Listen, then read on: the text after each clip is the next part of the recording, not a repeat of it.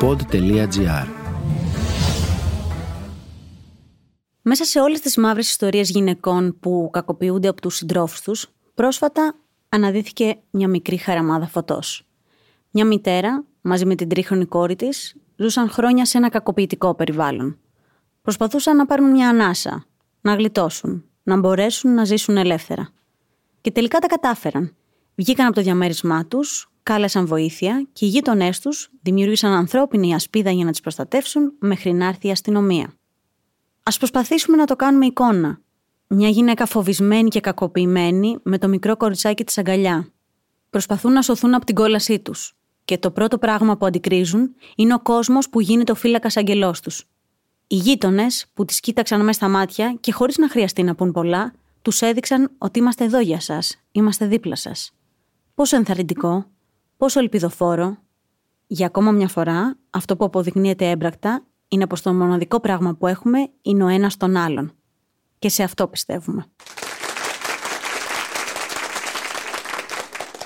Επιστρέφοντας στην υπόθεση, μητέρα και κόρη είναι πλέον ασφαλείς. Επέστρεψαν στο σπίτι τους, άλλαξαν κλειδαριά ώστε να μην έχει πρόσβαση ο κακοποιητής τους και θα προσπαθήσουν να ξεκινήσουν μια ζωή από την αρχή. Χωρίς φόβο, βία και πόνο.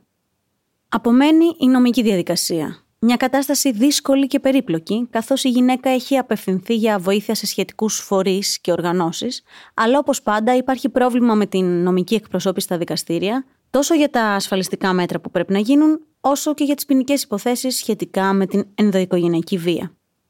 Πρακτικά, πέρα από την αλληλέγγυα στάση του κόσμου που βρέθηκε στο πλάι τους και τις αγκάλιασε, οι δύο γυναίκες χρειάζονται οικονομική βοήθεια. Όποιος επιθυμεί μπορεί να απευθυνθεί μάλιστα στο Σωματείο Γυναικείων Δικαιωμάτων, το ΜΟΒ, και να μάθει πώς μπορεί να βοηθήσει.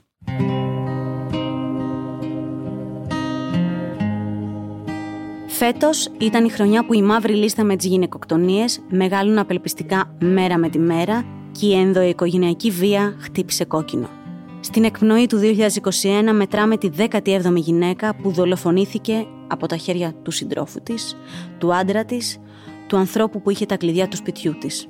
Πόσες ακόμα θα μετράμε; Ζούμε ένα τρομακτικό ντεζαβού. Μέσα σε δέκα μέρες χάσαμε τρεις από εμάς. Και σήμερα φοράμε μαύρα. Έγινε η απώλεια συνήθειά μας.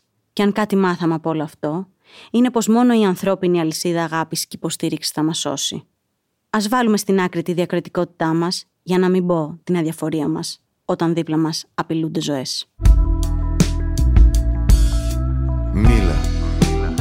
Κάνεις πως δεν βλέπεις. Θα τρέχεις να κρυφτείς κι εσύ από το θεριό που τρέφεις. Αν θες να λέγες άνθρωπος το υποποιητής. Η κάθε σου κραυγή είναι πετριά, μην ξεχαστείς. Το πρόσωπό σου να ματώνει από τις σφαίρες. Δεν έρχονται μονάχες τους καλύτερες μέρες. Ήταν το podcast «Τι φάση» σήμερα με τη Μαριάννα Χιονά. Στους ήχους, ο Μάριος Πλασκασοβίτης.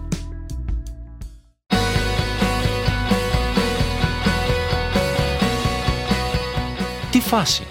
Ένα podcast που διασώζει λόγια και απόψεις μέσα από τον καταιγισμό της επικαιρότητας. Μια θετική ματιά στην καθημερινότητα με την υπογραφή των ανθρώπων του pod.gr.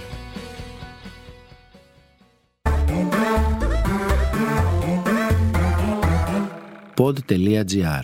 Το καλό να ακούγεται.